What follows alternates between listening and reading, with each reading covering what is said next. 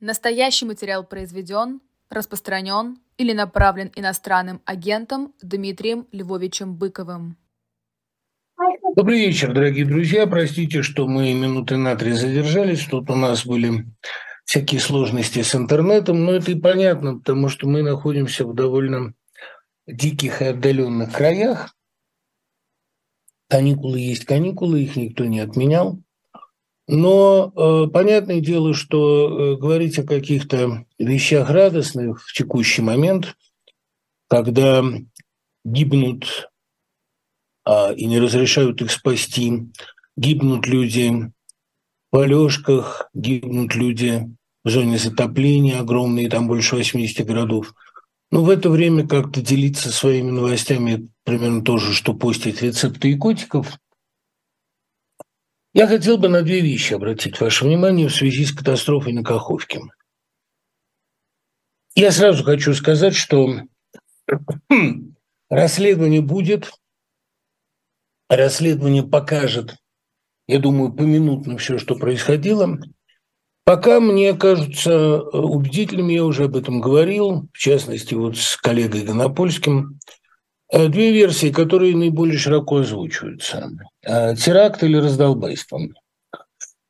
Версия с терактом подтверждается отчасти и широковещательными обещаниями взорвать Каховку, которые исходили с российской стороны. И, разумеется, здесь узнается почерк. Это, кстати, к сожалению, тот случай, когда репутация работает на тебя, а не ты на репутацию. Важное обстоятельство здесь то, что это действительно могло быть результатом а, неразберики в управлении, а, обстрелов, которые добавили чего-то, хотя мы знаем, что обстрелами ракетами разрушить 16 тонн бетона невозможно. А могло быть так называемое головотяпство и халатность, все это могло быть, об этом уже говорят, но очевидно одно, этого всего не было бы, если бы Россия не вторглась в Украину, если бы не было этой войны. И вот это отличает данную катастрофу совершенно рукотворную от Чернобыля, который тоже, в общем, рукотворный, но ведь его рукотворность заключалась именно в огромном стечении крайне маловероятных обстоятельств, помноженных вдобавок на тотальную безответственность, на тотальное советское согласование всего, которое было чрезвычайно медленным, и в результате э, управления ситуацией ну, просто вышло из-под контроля. Мы не знаем до сих пор, окончательно у нас нет мнения, что было причиной Чернобыля, но мы точно совершенно понимаем, что, ну, может быть, отключение аварийной сигнализации на время экспериментов. Но мы понимаем абсолютно точно, что причиной Чернобыля был крах Советского Союза, который был явлен нам в метафорическом смысле вот еще до этого. А такие катастрофы, они всегда имеют метафизический смысл, они всегда являются предупреждением. Не надо искать в этом религиозную подоплеку, хотя для меня-то она очевидна. Понимаете? Но э, Господь всегда предупреждает, как предупредил он Чернобылем, как предупредил он Тунгусским метеоритом там, в восьмом году и так далее. Но если не рассматривать это как предупреждение, а рассматривать это как сумму роковых пороков системы, которая ведет эту систему радикальным образом быстро к самоуничтожению, тогда эта метафора срабатывает стопроцентно. Тогда, конечно, Чернобыль, все говорили о распаде атома, тогда Чернобыль был метафорой распада СССР. Распад, ну, метафорой ядерной катастрофы, которая разразилась в центре Европы. Сегодня э, метафора еще более очевидна. Россия затопила Украину. Россия вышла из берегов. То, что в ней перегорало, прело, а тот гной, который в ней закипал, прорвал оболочку и затопил окрестные страны. И вот, кстати, понимаете, тут же еще вот та вторая вещь, на которую я хотел обратить внимание. Хотим мы или нет, но всякое наше действие имеет метафорический смысл. На жизнь можно смотреть, имеет смысл вообще смотреть на жизнь только через призму искусства.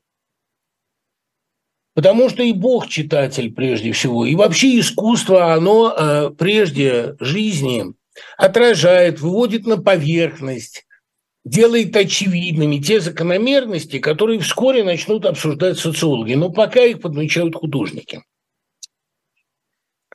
И вот проблема с этими водохранилищами, понимаете, это затопление, захлестывание водами беспамятства э, исторической памяти.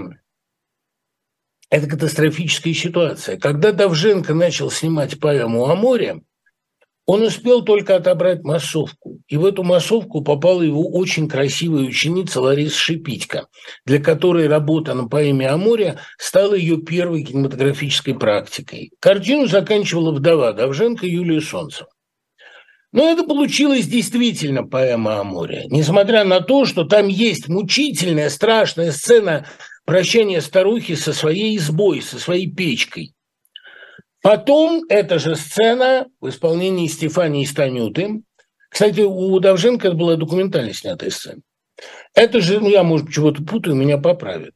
А потом эта же сцена в исполнении Стефании Станюты попала в фильм Ларисы Шипитько, последнюю ее картину «Прощание», которая э, и должна была, по идее, стать венцом ее карьеры, стать лучшей ее работой, выше, на мой взгляд, гораздо чем восхождение по Василию Быкову. А, заканчивать картину опять пришлось овдовевшему мужу Ильему Климову. Он ее снял в своей манере, а, гораздо более метафорично, гораздо более ярко, чего там стоит только этот эпизод с Петренко и рупором вместо рта. Ну, это вообще гениальная картина «Прощание». Я ее пересматривать не могу, потому что степень боли там такая, понимаете, видно было, что Климов – эту потерю переживал как конец жизни. Все, что он делал после Ларисы, это все был реквием ей. Кстати говоря, он ничего и не сделал больше, потому что «иди и смотри», он начал работать над сценарием еще при ней. Вот это его подрубило абсолютно. Это был творческий союз, полный своих трудностей, но, тем не менее, чрезвычайно гармоничный. И вот э, это оказалось последним фильмом Шипитько, и он был о том же самом, о том, как воды заливают Россию. О том, как под водой навеки оказываются кресты, покойники, первые свидания, историческая память, скотомогильники, ну то есть вся прелесть и вся гниль жизни, вот весь этот ужас, все то, что сейчас всплывает.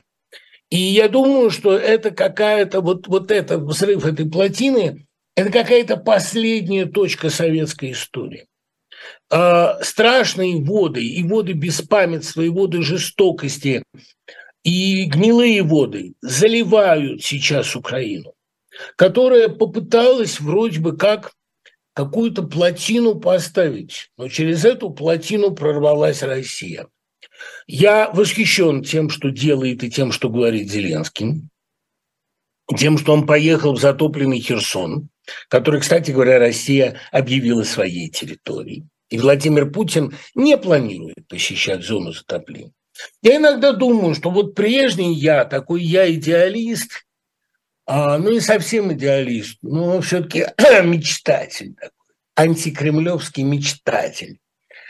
А я думал бы год, еще, еще год назад, что люди могли бы на этой катастрофе увидеть, что происходит, и хотя бы на ее ликвидации. Ну, бывает водяное перемирие. Здесь это водяное перемирие могло бы собой хотя бы на ее ликвидации, на секунду забыть о вражде. Но нет, невозможно. И э, русские паблики продолжают кричать об укронацистах. И в Украине никто не примет от России никакой помощи. Никакой. Я даже думаю, что волонтеры, которые там работают, это подвиг, это огромная заслуга, и я ничего плохого про волонтеров никогда не мог сказать. Но э, я уверен, что и их помощь сейчас там по большому счету не востребована. Иное дело, что россияне продолжают обстреливать эвакуированных, спасенных, продолжают мешать спасать людей. Вот эта катастрофа реальная. Я помню, как блокада Азербайджана не прервалась даже во время Спитакского землетрясения, и это было уже показателем чудовищного расчеловечения, которое мы, кстати, довольно скоро стали наблюдать с обеих сторон. Но тогда-то, если вы помните, я не хотел бы уравнивать в данном случае жертвы землетрясения и тех, кто мешал доставлять к ним гуманитарную помощь. Это было, и этого не сотрешь. Как не сотрешь и всего остального, я прекрасно понимаю. Вбивать клин и в карабахском вопросе становиться на чью-либо сторону я не намерен. Но просто сейчас время, мне кажется, всем со всех сторон увидеть страшный метафорический смысл происходящего. И, конечно, как чернобыльская ситуация не оставляла никаких шансов для Советского Союза, и тогдашнее страшное нагромождение лжи вокруг этого, и секретности и подлости, ну, ну, глупости всего этого. Это было действительно отсроченное возмездие за долгие годы стабильного развития советской науки, которая тоже была чудовищно забюрократизирована и огосударствована. Но вот э, сегодняшняя э, катастрофа не оставляет никаких шансов э, российскому режиму, как он есть. Это сделал он. Тут пору действительно вспомните из пилота Пиркса «Ты, еси, сотворил и сие». Ты это сделал. А если бы ты не напал, этого бы не было.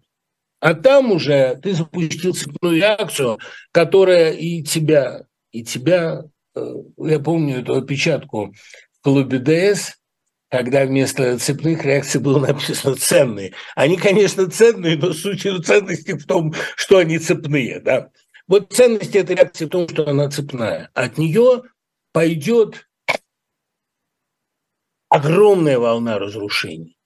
И это разрушение России, разрушение нравственное, интеллектуальное, это чудовищное, полное падение а я, понимаете, никогда не жил в своем пузыре, я это наблюдал. Это было очевидно. Мне многие сейчас говорят, а вот откуда вы знали? Да это, в общем, не надо было особо зрение это наблюдать. Ни в пятом году, ни в третьем году. Это было видно все. А, да и Путина-то я в 2000-м поддерживал только как меньшее зло, потому что Лужков и Примаков крымскую ситуацию развязали бы гораздо раньше, о чем я тогда же и писал. Лужков ездил в Крым как себе домой, и в Севастополе уже хозяйничал совершенно откровенно. Да по большому счету уже и в 96-м году поздно было что-либо менять. Все было понятно. Так вот, эм, мы, мы расплачиваемся, надо это понять, мы расплачиваемся сейчас даже не за 17-й год. Система, которую построила Россия, система, в которой патриотизм может быть только людоедским и безнравственным, а живое человеческое чувство всегда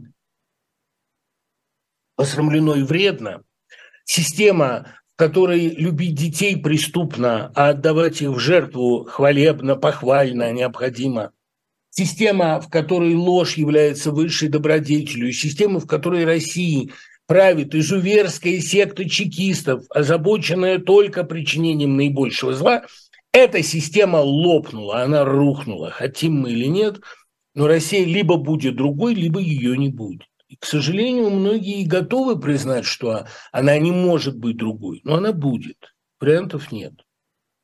А, хочется напомнить Салтыкова-Щедрина. Я тут читал лекцию по любимой своей теме влияние Салтыкова-Щедрина на Гарсия Маркеса. И вот грех не вспомнить Золотые слова Щедрина из описания пожара в истории одного города, из которого, в общем, и выросла Маконда. А этот огонь говорит только об одном, что прошлое ушло, а будущее пришло. Вот оно пришло. Оно пришло в таком обличье. Потому что если бесконечно долго злить Господа, то э, произойдет то, что произойдет. Тут уж ничего не поделаешь. Взрыв произошел в 6 утра 6 числа 6 месяца. Оккультисты во власти спалились на этом. Даш, ну, понимаете, эти все совпадения, они лишний раз наводят меня на мысль о том, что все-таки а, Господь постарался. Оккультисты этого не делали. И потом есть сведения, что взрыв произошел в 3.40. Там разные есть сведения. Я говорю, мы все это будем смотреть, когда у нас будут факты. Спутниковые снимки, почасовая роспись происходящего. Пока мы можем смотреть, мы можем интерпретировать это пока только с точки зрения мифологии. И вот, кстати говоря, тут есть об этом вопрос, я его тоже коснусь. Кстати говоря, вот вопрос о Люцифере и Прометее. А мне уже пишут, как же вы, значит, э, носителя прогресса, носителя света, носителя огня записываете во враги Господа. Ну, он объективно враг Господа. Согласно мифологии, и Люцифер возглавил восстание против Бога, и Прометей возглавил восстание против Бога. Ну и вот, а, что касается вот тут правильно пришел вопрос, а э, вот широко в сети обсуждается старый уже там почти годовой давности пост Стругацких, которые якобы были а, классическими коммунарами, шестидесятниками и видели свой идеал в КГБ. Не, они, конечно, не буду называть автора, потому что мне его им ничего не говорит, а опозорить его я не хочу. Значит, э, Стругацкие с идеей Комкона, с идеей тайной полиции разобрались в жуке. И э, надо сказать, что Ирумата – это неоднозначный любимец Стругацких. Ведь понимаете, в чем проблема? Мы сейчас с Плющевым вот вспоминали а, поразительную сцену разговора Руматы с Аратой Горбатом, был когда-то Аратой красивым, стройный, как у него было два, и не было еще а, железного кольца, браслета этого, который он оторвал во время не молний. Речь идет о том, что это как бы ну, а, такой вариант а, Пригожина. Дайте мне снаряды, дайте мне молнии. Криминальная армия, у него действительно есть криминальная армия. Вага Колесо может выставить 50 тысяч человек, а Арата может выставить 70 человек. Это такие ЧВК в мире полдня. Но э, при этом Румат Исторский, который с этими людьми дружит, и, между прочим, Арата – единственный человек, которому он завидует, единственный человек, перед которым он преклоняется, а Румат Исторский, он же Антон, он же прогрессор, это далеко не положительный герой. Но вы давайте вспомним, в каком состоянии он оставляет Арканар. Стругацкие к идее прогрессорства с самого начала 1962 года с попытки к бегству относится крайне скептически. И, между прочим, уже там заложена эта идея, что делает Саул Репнин, между прочим, очень хороший человек. Беглец, понятное дело, не из немецкого концлагеря, понятное дело, откуда он бежит. Сама идея попытки к бегству, которая пришла, собственно, к Борису Натановичу именно потому, что он работал а, под началом Норильского сидельца, автора весьма своеобразной теории времени, мы об этом много раз говорили, и пролог был написан к этой повести, сейчас он существует как отдельный рассказ про 1937 год, это же бегство оттуда. Но Саул Репнин, когда у него не получается прогрессорство, вспомните, что он делает с э, населением планеты, только что поименованной Саулой? Он расстреливает его из Скорчера. Ну, не население он расстреливает, он расстреливает охранников и поток машин. А ничего не сделаешь, когда ты видишь тщетность твоих усилий по реформированию истории, ты начинаешь уничтожать ее. Что сделал Румата Антон, когда убили Киру? Видно было, где он шел. Он начал уничтожать Фарканар. И не нужно, пожалуйста, думать, что э, прогрессорство само по себе э, идея позитивная. Прогрессорство идея неизбежная, потому что ну, э, во всем мире всегда Существуют люди, живущие, развивающиеся с разной скоростью. Это неизбежно. Но проблема в том, что попытка преодолеть законы истории, попытка, условно говоря, помочь рису расти, а, если вытягивать его за листья из почвы, она, как в известной вьетнамской сказке, как бедняк помогал рису, она же, собственно, давно человечеству известна. Любая попытка нарушить ход истории, а любая попытка тайной секты, тайной полиции закончится насилием и уничтожением. Это очевидно. И поэтому отношение Стругацких к прогрессорству, оно и сочувственно, и вместе с тем оно глубоко брезгливо.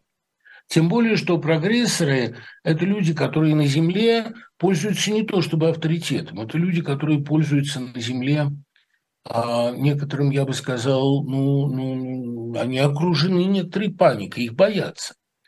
И я должен э, напомнить о том еще, что альтернативой прогрессорству является э, эволюция, которая происходит вне Комкона и не под его контролем. И Тойва Глумов становится Люденом не потому, что он работает на Сикорске. Равным образом и вообще эволюция человечества – это процесс неуправляемый. Человечество ищет странников, а это не странники. Как писал мне в интервью Борис Анатольевич, зачем нам странники? Идет процесс неуправляемой эволюции, диверсификации человечества. Этот процесс по-своему, наверное, гораздо страшнее. А большое откровение страшнее любого комкона. Ну, прежде всего потому, что комкон – управляемая структура, а здесь вступает в дело биологии. Биология всегда страшнее. Я всегда вспоминаю великую фразу Андрея Шемякина, которую он мне сказал как мимоходом. Логика-то истории пострашнее ее эксцессов.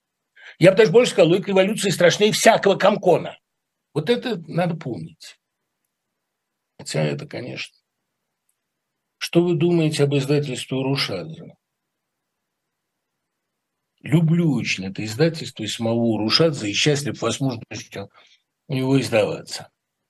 А люблю, кроме того, очень а, Виталия Кабакова, который издал мне поэтическую книжку «Вторая смерть» и абсолютно бескорыстно дал возможность ее а, значит, шлепать произвольное количество ее тиража в Штатах и распространять. И вам, Виталий, тоже большое спасибо. Все русские издатели, которые работают сейчас, иногда себе экономический ущерб, создавая новое вольное русское слово, аналог э, Герценовского колокола и Герценовского книгоиздания. Все люди, которые над этим сейчас работают, они строят памятник себе, они создают по себе великую, добрую, благодарную память. И дай им Бог здоровья. Для меня Ван Гог – это князь Мышкин. В литературе также сходит с ума и гибнет. А какие у вас литературные ассоциации с Ван? Ну, Настя, э, во-первых, Мышкин не сходит с ума. У Мышкина активизируется его а вполне соматическая болезнь, у него подучая. Подучая довольно часто ведет к умственной деменции. Вот, кстати, одно из доказательств того, что все-таки у Достоевского э, эпилепсии не было, хотя он э, всегда сам себе ставил диагноз, но у него была другая болезнь, о которой э, написано огромное количество профессионально-медицинских работ. Но Дело в том, что у Мышкина на почве, да, действительно стресса и на почве полной его неприспособленности, его некоторого социального аутизма, ну просто он утратил, утратил э, контакт со своим «я», утратил управление собственной личностью, он стал тем полноценным идиотом, которым когда-то приехал в Швейцарию, и теперь уже неизлечим. Что касается Ван Гога, э, болезнь Ван Гога, она тоже, в общем, имела Э, вполне конкретное происхождение абсент, смешиваясь с парами свинцовых белил, давал, как выяснилось, э, довольно токсические последствия. Да и вообще образ жизни всех этих ребят, начиная с Тулус-Латрека, ну, может, Ренуар так как-то ему удалось прожить подольше, потому что он в излишествах не участвовал, но образ жизни всех этих ребят, он особенно долгой жизни это, в общем, не предполагал. Э, и Гоген, понимаете, погиб не от проказы, а, как, считается, от сифилиса. Это уж ему а, Моем придумал более благородную судьбу в «Луне и гроше». Что касается Ван Гога, видите, это же не было безумием таковым. У него бывали реактивные состояния, как это называется. Я не профессионал, но мне психологи это объясняли. Я всегда интересовался темой связи творчества и безумия. А Ван Гог испытывал припадки самоненависти, а страшного разочарования в себе. Они характерны для художников вообще. Ну, вот знаменитая отрезанная мочка из этой же породы. И э, самоубийство его – а это тоже было следствием тотального одиночества, тотального непонимания. Я бы не сказал, что Ван Гог безумен. Знаете, мы склонны романтизировать безумие. Но безумие – это состояние именно утраты ума. А судя по переписке Ван Гога с братом Тео, он был вообще-то очень Винсента, да, оба они были Ван Гоги. Он вообще-то очень был человек рефлексирующий, умный и точный. Э, именно в самоописании, в описании своих психозов. Я думаю, вот у Нижинского, да, там действительно случай безумия, но дело в том, что Нижинскому, прости меня, Господи, особенно не из чего было сходить, потому что Нижинский был а гений танца, а гений владения телом, но интеллектуально, я думаю, он был не особенно высок. Дело в том, что а ведь единственный способ борьбы с безумием – это самоконтроль. Это осознание собственной эволюции, понимание того, что ты делаешь. У людей с развитым интеллектом безумие, но оно возможно как припадки, как вот о таких припадках сам у себя довольно откровенно говорил и писал Искандер, например. Такой припадок был у Пастернака на почве, скажем, там, ревности и дикой бессонницы в 1935 году. Не барабанный же шкуры человек, как сказано в «Братьях Карамазовых», и под действием разнообразных социальных, чаще всего, обстоятельств человек действительно утрачивает самоконтроль, но при этом у него не происходит, как бы сказать, э, деменции, не происходит никаких э, интеллектуальных нарушений. Это вот как раз редкие случаи, когда редкий случай, когда обыватели, ну, может, и не такой уж редкий, склонны отождествлять гениальность с помешательством. А Акунин в своей замечательной, ну, Акунин Чхартишвили, это под его собственной фамилией вышло, в своей замечательной работе писателя самоубийства он доказал, что самоубийство писателя – страшную вещь, я сейчас должен сказать, почти всегда является творческим экспериментом, лабораторным. А никогда самоубийство писателя, кроме случаев затяжного творческого кризиса, Никогда самоубийство писателя не является капитуляцией. Это является способом как бы расширить границы познания. Вот как это не ужасно, но в книге Акунина «Писатель самоубийства» это и сложно. Иногда это, ну, поскольку он интересуется самурайским кодексом, иногда это нежелание жить после того, как способность ослабела. Пример Хемингуэй но на более высокую степень э, творческой, там, творческого вызова, творческой самоорганизации как-то ужасно не звучит. Я совершенно не собираюсь восхвалять самоубийство, я просто хочу сказать, что в случае большинства писателей это не слабость, а скорее сила. Любопытное наблюдение. Мой коллега испугался мобилизации, а когда узнал, что ему мобилизация не грозит, стал смелым апологетом войны. Мне за него неловко, хорошее, благотворное чувство. Получив повестку, он ведь снова начнет трястись и прятаться. Не, уж, не осуждаю, но удивляет. Миш, вообще э, нынешняя война, она открыла перед нами, ну как всякий большой катаклизм, открыла перед нами многие не самые приятные, не самые привлекательные свойства человеческой природы. Одно из этих свойств, на мой взгляд, исчерпывающе описал Солженицын, и я довольно часто это цитирую. Каждый из нас способен объять только ту часть правды, в которую он уперся рылом. Это сказано без особого пиетета к человеческой природе. Но еще у Генри был рассказ под названием «Попробовали, убедились». Я не вижу особенной, э, так сказать, доблести в том, действительно, чтобы, э, как бы сказать, особенной доблести в том, чтобы быть апологетом войны, когда тебе ничто не грозит. Апологетами войны, на мой взгляд, имеют право быть только люди, находящиеся в окопах. То есть они за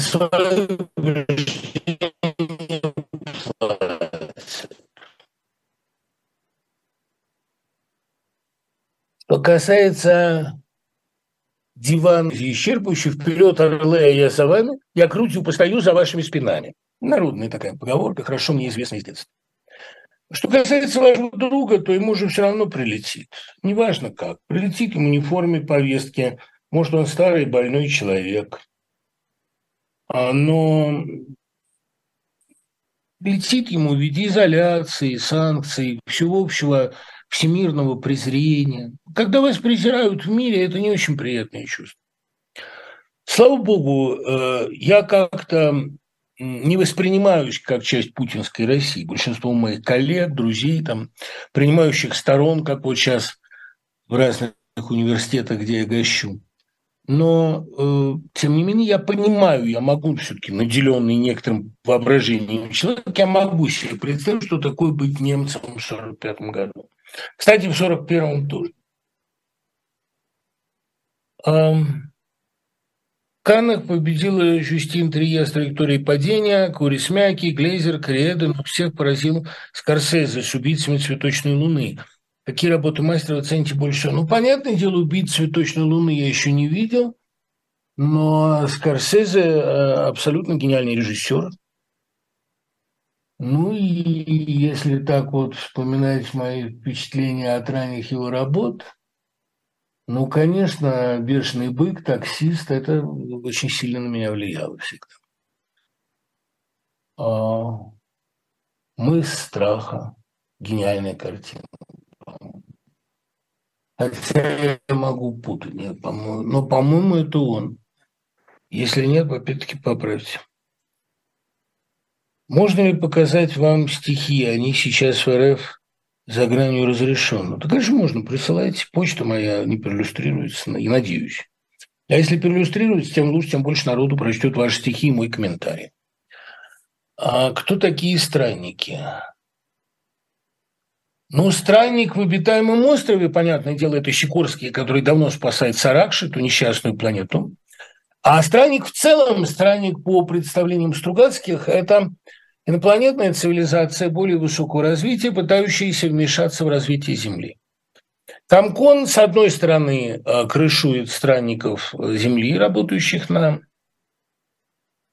других планетах, ну, как Сикорский. А с другой стороны, уже в новом своем качестве, качестве экселленса, как его называют Камерер, он теперь э, крышует тайную полицию. Это, конечно, да нельзя грустная эволюция. Но Стругацкие искренне полагали, что любое общество, они вообще думали, что это главный посыл Жука, что любое общество, в котором появляется тайная полиция, оно кончает насилием, кончает убийством. Тем более, что, понимаете, вот это великое открытие, великая догадка Стругацких, которую я для себя, независимо от них, сформулировал только в последние лет 10, уже довольно взрослым мальчиком тайная полиция всегда стоит на страже гомеостазиса.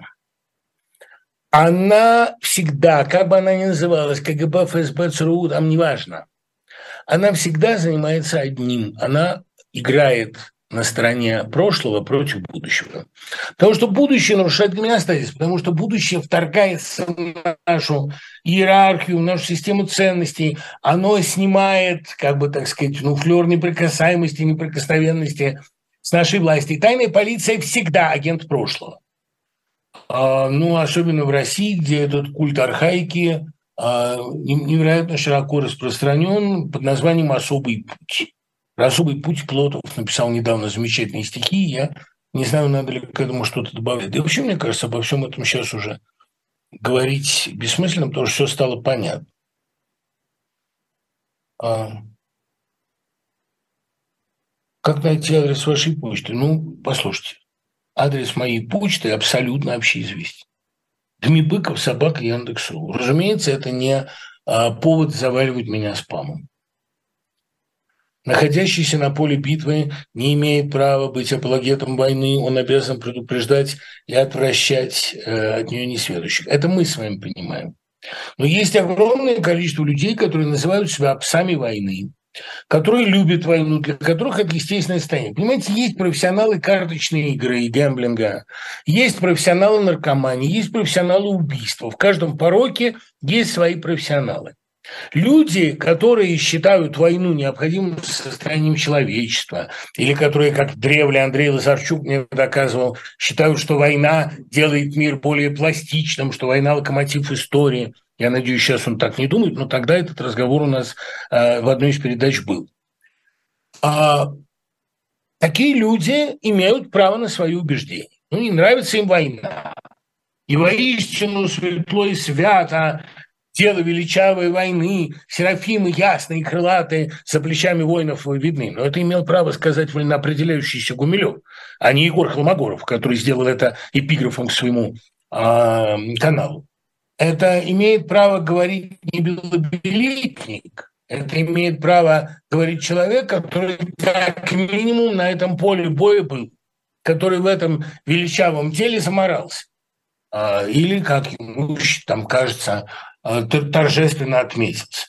Я понимаю, что пацифизм многим кажется дурным вкусом, да, действительно, надо же иногда быть воином. Но воином без э, всякого упоения. Дело в том, что апология воинского духа – это вообще чудовищная пошлость. Говорит, что вот мирная жизнь, это скука, это обывательщина. А что вы ей противопоставляете? Манию убийства? Вам убийство кажется более увлекательным? Ну, давайте, правильно. Поэтому давайте не выдавать это за какое-то высокое э, душевное переживание. Банальная хтонь и ничего более.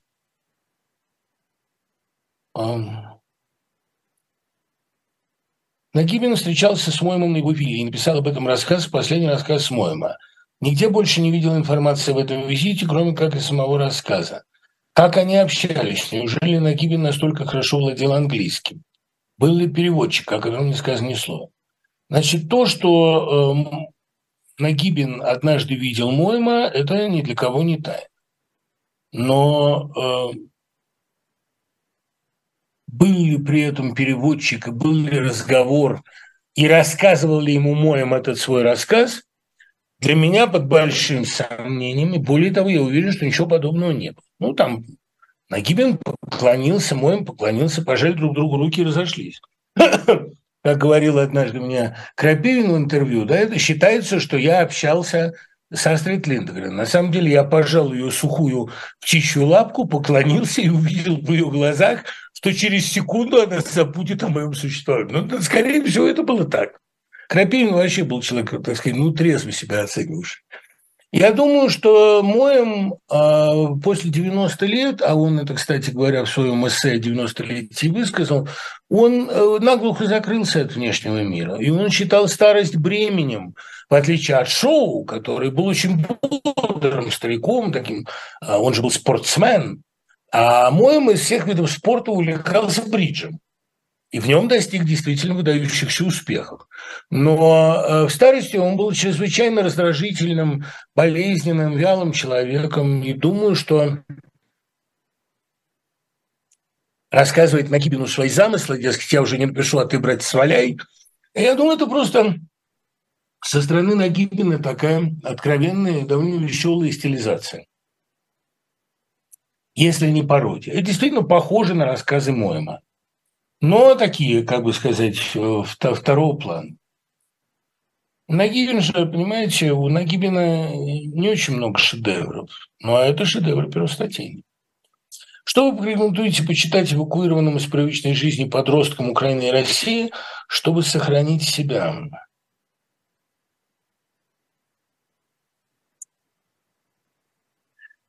Черт, я знаю, вот с этим вопросом у меня есть ответ но а, он вам не понравится. Но, с другой стороны, сейчас, понимаете, нравится кому-либо безнадежное дело. Сейчас что не скажешь, обязательно будешь всеобщим врагом. Сейчас ситуация очень похожая на рассказ Дунского и Фрида «Лучший из них», где в переполненной камере осталось одно развлечение – вспоминать, когда, кто и как и в чем сучился и лишать друг друга воровских званий и репрессировать. Ну, потому что люди находятся в состоянии банки строкан. Значит, что я могу на, это ответить? Когда-то я делал интервью с Адбашьяном, человеком исключительного ума, на мой взгляд.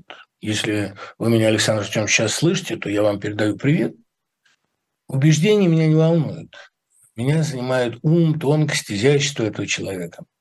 И вот это Башьян мне рассказал, когда я попал в армию, у меня был, в принципе, вариант психологической защиты.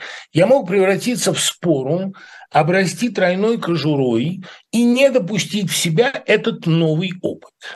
Но раз уж я в него попал, я решил использовать его по полной. Я решил по полной программе жить и себя прежнего не сохранять, себя прежнего до известной степени зачеркнуть, ну, как такой полимпсест, рукопись поверх рукописи. Ну, вот и это я хочу сказать с подросткам, которые попали в ситуацию эвакуации или в ситуацию переезда из страны. Им не надо себя сохранять. Им надо измениться, потому что изменение дельта – это, в общем-то, единственное, чем человек должен заниматься – рост. А вбирать новый опыт, трансформироваться под его действием – это, в общем, не измена себе самому. Это не отступление от себя самого. Это, наоборот, превращение во что-то более совершенное. Ну, понимаете, меня всегда очень смущала у Галича эта фраза не грустите по нам, наши милые, мы те же мирные, шагаем в пехотную строю. Это неправда. Многие ему этим э, пеняли несправедливо, но он был э, в э, ансамбле, он не воевал. А вот именно трансформация книжного подростка, который попал, ну то есть Галич, безусловно, имеет право называться ветераном, все-таки он на линию фронта выезжал, но у него нет этого опыта трансформации в себя другого. Этот опыт настал для него гораздо позже, в 60-е годы, когда он действительно превратился из баловня успеха, а, всеобщего любимца, преуспевающего сценариста в изгоя всеобщего. И он достойно прошел эту трансформацию, более того, он сумел ее творчески использовать. Поэтому, эм, если у вас появилась возможность трансформироваться, я понимаю, там вот ситуация тюрьмы, там, безусловно, самосохранение должно включаться на полную, потому что, ну вот это случай Беркович сейчас, например, потому что тюрьма, как правильно показал Варлам Шаламов, это опыт полностью отрицательный. Это опыт, который невозможно обернуть в плюс. Солженицын думал иначе, но я здесь на стороне Шаламова. А вот любые другие опыты, переезд, радикальная смена, расставание с партнером и поиск нового партнера, там, я не знаю, взросление детей, с которыми вы вдруг утрачиваете контакт. Это мне представляется э, ну, ситуацией старта. Любая стена – это дверь, как мы знаем. И я всегда Житинского а, из «Потерянного дома». А что мне делать? Тебе надо превратиться. Если ты попал в эту ситуацию, ты должен превращаться. Поэтому я ничего не хочу и не могу посоветовать вашим подросткам, чтобы они остались прежними. Они прежними все равно не останутся. И это очень горько. Подросток всегда меняется. А мне, знаете, может быть, тоже, тоже очень хотелось бы, чтобы мой, например, старший сын Андрюша остался таким, каким я его знал 12 лет. Но в 24 он совсем другой. Сейчас же практически а, скоро 25. Он совсем другой. Мне мучительно это, конечно. Но, с другой стороны, я рад, что это независимый от меня, взрослый, не похожий на меня, прекрасный самостоятельный человек, непонятно откуда взявшийся, без всякого моего влияния. Хотя он утверждает, благодарный мой мальчик, что какие-то мои там, слова и тексты на него повлияли. Хорошее стихотворение Володи, не буду называть фамилию. Снова Владимир гонит воды Днепра народ. Прекрасная метафора, Володя, вы молодец.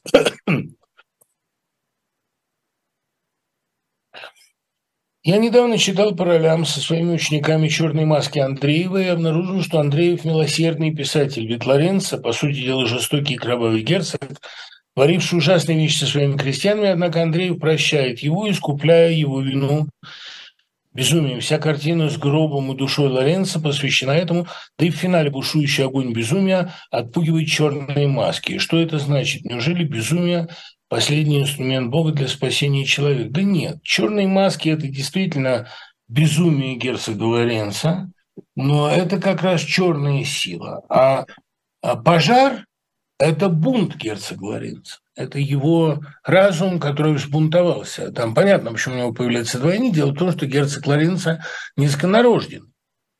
И он это знает о себе, и это для него самое главное мучение. У него раздвоение личности, и в этом гробу он пытается похоронить свое второе «я».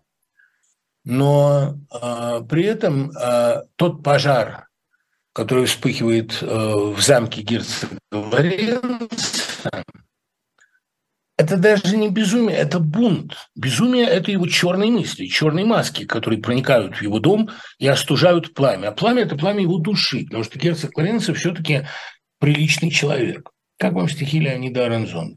Есть очень хорошие, но я никогда не понимал а, сравнения Аранзона с Бродским. Мне кажется, что Аранзон при всем своем таланте поэт гораздо меньшего масштаба, хотя, может быть, а, как бы в его меньшей, вполне сознательно меньшей, так сказать, интеллектуальности, а, в полном отсутствии у него бродской софистики, а, есть определенные предпочтения, ну, больше эмоциональности, больше импрессионизма и так далее. Но мне его стихи никогда не были близки, хотя и судьба его, и личность всегда казались мне трагическими и обаятельными. Я прочитал, что русский регион под Белгородом связан с неонацистами. Не могу понять, пропаганда это или правда. А если правда, как же понять, что они сражаются с российской армией? Ну, есть такие националисты, а, которые считают современную Россию а, уступкой а, космополитизму, уступкой глобализации. И они, так сказать, критикуют Путина справа. Да? Как была такая формула, мы ругаем Путина не за то, что он слишком Путин, а за то, что он недостаточно Путин. Есть такой вариант. Я не знаю, что представляет из себя и вы не знаете. Русская группировка, воюющая под Белгородом. Насколько я знаю, нацисты там есть с обеих сторон. Но истинный ужас положения в том, что Белгород выявил, нагляднейшим образом показал, что это война гражданская. Не в Украине. В Украине мы воюем не со своим народом. Вопреки уверениям Владимира Путина, который говорит о натравливании одной части народа на другую англосаксами. Нет.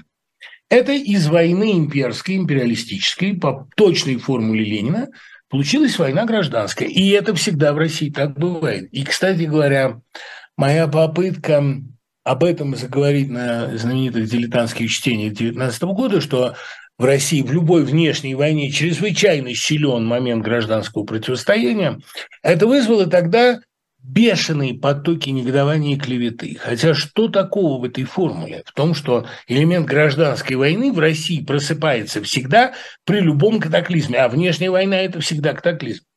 Россия – это царство, разделенное в себе – и я, честно говоря, я очень надеялся, когда я давал свой тоже печальный, знаменитый, глубоко ошибочный, омерзительный и преступный прогноз, это так мне все время пишут, о том, что мы будем встречать Новый год в Москве, на их Москве, ну, человек имеет право на надежду, человек имеет право на иллюзии, тем более, что процентов 30-20 я всегда давал на то, что этого не будет. В результате я Новый год встречал на их Москве, но в Тбилиси. А, спасибо всем, кто был со мной в том эфире. Но, тем не менее, а, война зашла настолько далеко, что завершение ее без гражданской войны не обойдется. И, кстати, вот очень многие, кто спрашивает меня, а каков будет прогноз а, завершения этой войны в России, это будет смута. Ведь, понимаете, гражданская война действительно возможна там, где есть граждане, где есть взгляд, убеждения, платформы, позиции, там, программы на худой конец. А в России это всегда смута, подобная смуте а, начала XVII века, потому что в очередной раз не получилось. И взаимное озлобление достигло такой степени, что тут уже, понимаете, только Минин и Пожарские смогли как-то его канализировать более или менее в пристойный вид. А так это смута, все против всех. И гражданская война в России была не гражданской войной в строгом смысле. Это была именно война всех против всех. Потому что ни э, красные не представляли себе свои утопии, ни белые, что очень важно, абсолютно не имели понятия, какую Россию они строят. Имперскую, либеральную, свободную, военную. Масса была мнений. А, и Ильин и Бердяев были белые иммигранты. Но прогнозы относительно России, модели относительно России Ильина и Бердяева, они категорическим образом не совпадали что вызвало, на мой взгляд, самую интересную русскую полемику. Так что это смута, и эта смута у нас впереди надолго. Хочу ли я в ней поучаствовать? Тут же прилетел вопрос. Нет. В гражданской войне бы, может, поучаствовал, а в смуте не хочу. Да и потом, понимаете, в России же любая, любое выяснение, вот это очень важно, любое выяснение отношений, позиций, любая политическая борьба – это не более чем попытка встать над оппонентом, не более чем попытка хорошо выглядеть, не более чем сведение личных счетов. Если бы у меня были идейные противники, о, как я был бы счастлив. Идеи-то у меня ведь есть. Эти идеи а, отчасти либеральные, отчасти э, скорее антилиберальные, но они весьма сложны. Я человек с мировоззрением, хорош я или плохо. Но с этим мировоззрением никто не полемизирует. Потому что для этого надо там все-таки думать. Солженицын же говорил, спорят не с моими книгами, спорят всегда со мной, с тем, как я одет или с тем, что я ем, с тем, как я говорю. А он написал замечательно, что иногда мне кажется, что мои книги просто слишком мелким шрифтом набраны. Ну, потому что читать неудобно. Кстати говоря, Солженицына читать не скучно, он же поставщик бестселлеров. Не обязательно читать август 14 на мой слишком эпичную книгу, такую э, спокойную, но, во всяком случае, уж октябрь 16 это очень интересное чтение. И вот э, с моей точки зрения, да я уж не говорю про последние узлы, там март-апрель 17 замечательные книги, но у меня есть четкое представление, что в России спорят не с убеждениями. А в России спорят с тем, что я, как мне пишут регулярно, жирная жидовская морда, Хотя эти люди, они же не показывают своего лица. Я уверен, что их пивные животы в сравнении с моим – это действительно глыбы. И вот из-под этих глыб они и вещают. А спорят с тем, что кому-то не нравится мое поведение, кому-то не нравится, кому-то кажется, что у меня слишком гладкая речь, они видят в этом признак самовлюбленности. Кому-то не нравится, что я уехал, кому-то не нравилось бы, что я остался.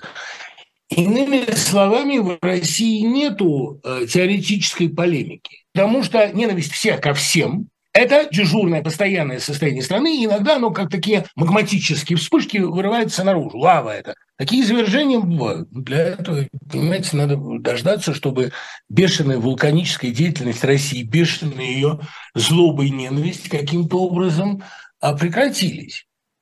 Есть нормальный способ прекращения этого объединения страны какой-то творческой созидательной деятельности. В это время обычно не до разборок. Есть другой способ – сменить климат, потому что в таком климате, какой в России, действительно, выходя утром на работу, ты ненавидишь всех своих соседей а, и по лестничной клетке, и, главное, по троллейбусу, который еще к тому же и очень редко ходит. Все это понятно. Искандер выступал с идеей такой, что надо смещать столицу на юг. Еще тогда, в советские времена, может быть, возможно было перенести ее в Одессу. А, но Одесса не очень хотела. Мне 30 лет, на работе полюбил женщину, которой 40. Думал, что все будет как у Виктора Некрасовой в Кире Георгиевне или у Жулавски в «Моей ночи прекраснее ваших дней». Но на деле ей была нужна лишь финансовая выгода. Верите ли вы возможность любви с такой разницей в возрасте? Особенно сейчас, конечно, это было бы забавно в моем исполнении при разнице в возрасте с женой в 30 лет – как раз вот спасибо всем, кто ее поздравил с днем рождения, в очередной раз напомнив мне о ее возрасте. Но дело в том, что, видите ли, вот эта мысль, что если вам не повезло в любви, то здесь имела место корысть, это поиск, поиск причины под фонарем. Это поиск наиболее простого ответа. К сожалению, э, ну, или к счастью, я не знаю, но из опыта моих наблюдений я знаю, что корысть а в любовных драмах, как правило, играет минимальную роль. Ну, просто вы человеку почему-либо не нравитесь. Такое бывает. Совершенно не обязательно здесь виновата корысть или непонимание ваших высоких а, душевных запросов. Очень часто это физиология, еще чаще это отсутствие образования, Потому что, понимаете, умные это люди, они друг друга опознают сразу. Я много раз замечал, что чем а, продвинутее, чем глубже, чем умнее человек, тем меньше его шансы на несчастную любовь. Он просто не влюбится в чужое. А свое он опознает под любой маской. Тут, кстати, вот хороший вопрос, кто из людей, которых вы знали, произвел на вас наибольшее впечатление? Ну, Матвеева и Слепакова – это понятно. После матери, наверное, это самые сильные влияния в моей жизни и самые сильные впечатления на меня произведенные.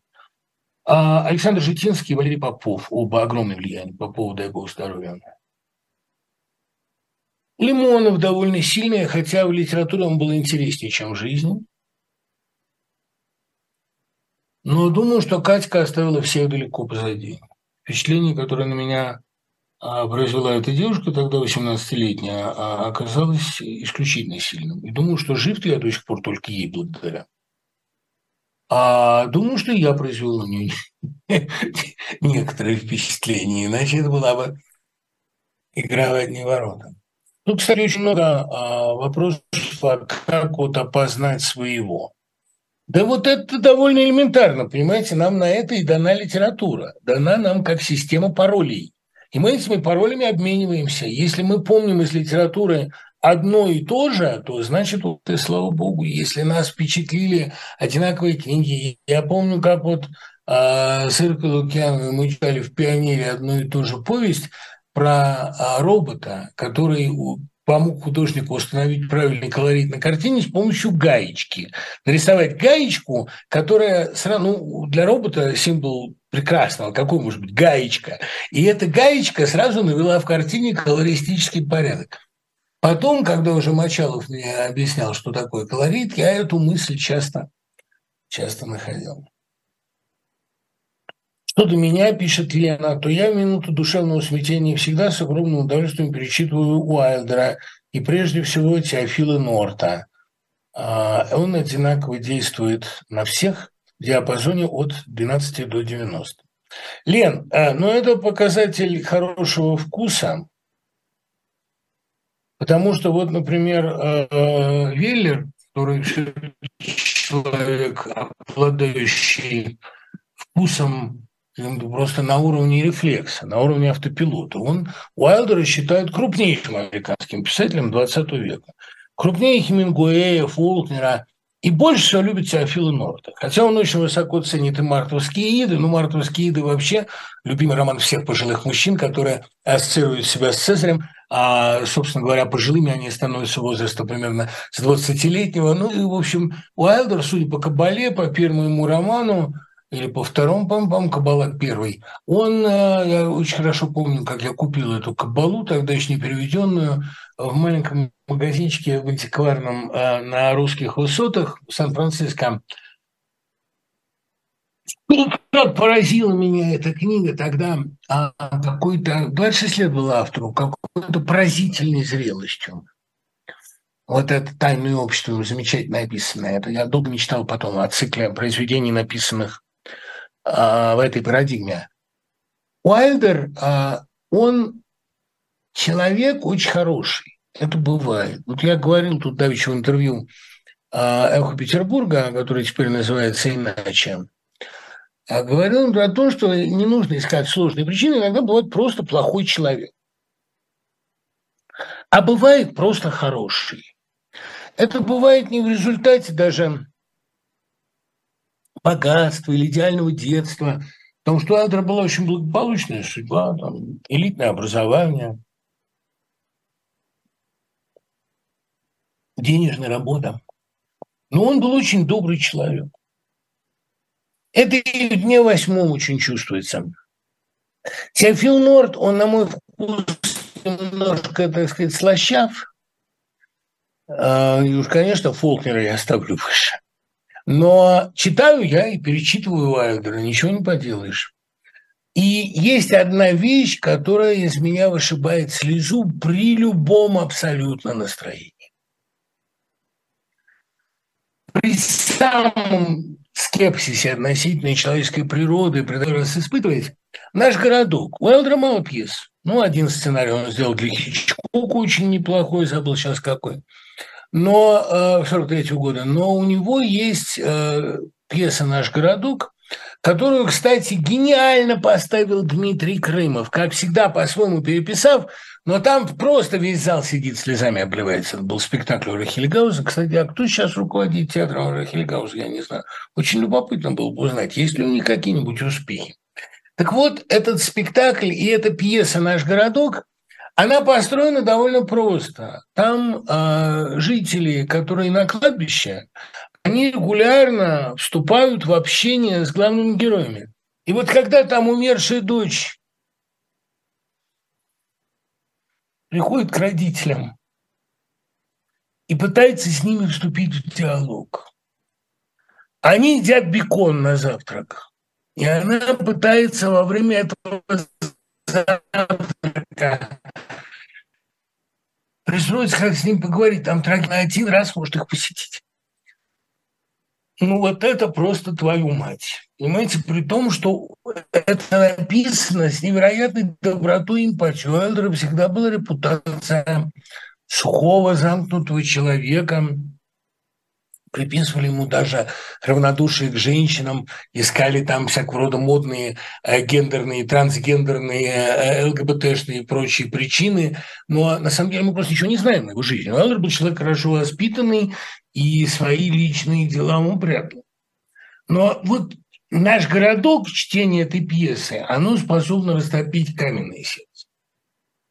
А, ну, конечно, не такое, как у нынешних властей России.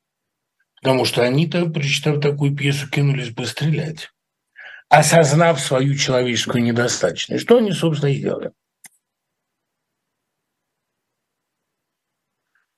А, бывает ли у вас такое, что начинаешь писать э, текст, но захлебываешься от мыслей и не можешь выбрать адекватную форму? Знаете, это общая проблема, Мирон. А, дело в том, что Вообще одна из главных проблем художника – это компактно уложить материал.